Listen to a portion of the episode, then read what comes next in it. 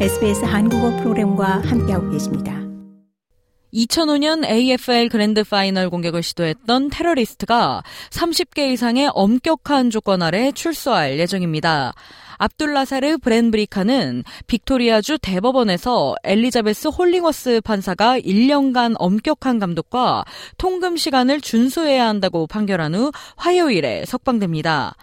호주 연방경찰은 이 판결이 준수되고 있는지 확인할 것이며 그는 주소 변경이 있을 경우 연방정부에 이를 통보해야 합니다. 그는 전자발찌를 착용해야 하며 경찰은 그의 전자통신을 감시할 수 있는 광범위한 권한을 부여받게 됩니다. 그는 승인 없이는 빅토리아를 떠날 수 없습니다. 또한 수감 중인 사람, 유죄 판결을 받은 테러리스트 및 법원이 지정한 범죄자 명단에 있는 사람을 포함한 특정 사람들과도 연락할 수 없습니다. 뿐만 아니라 그는 심리 치료도 계속받지만 충격 요법이나 부작용이 있는 약물 치료와 같이 지나치게 침습적인 치료는 거부할 수 있습니다. 아울러 유죄 판결을 받은 테러리스트는 취업을 하거나 자원봉사를 하려면 경찰의 허가를 받아야 하며 공공장소에도 갈 수 없습니다. 공개적으로 테러 활동에 대해 논의하는 것은 차단되지만 탈테러리즘 프로그램을 진행하는 동안에는 논의할 수 있습니다.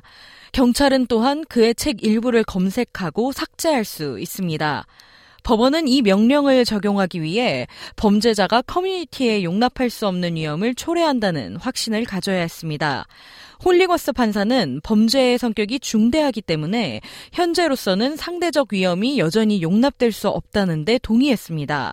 이어 석방 조건들의 결합된 효과는 브렌브리카가 초래하는 용납할 수 없는 위험으로부터 커뮤니티를 보호하기 위해 합리적이고 적절하며 적합하다고 설명했습니다.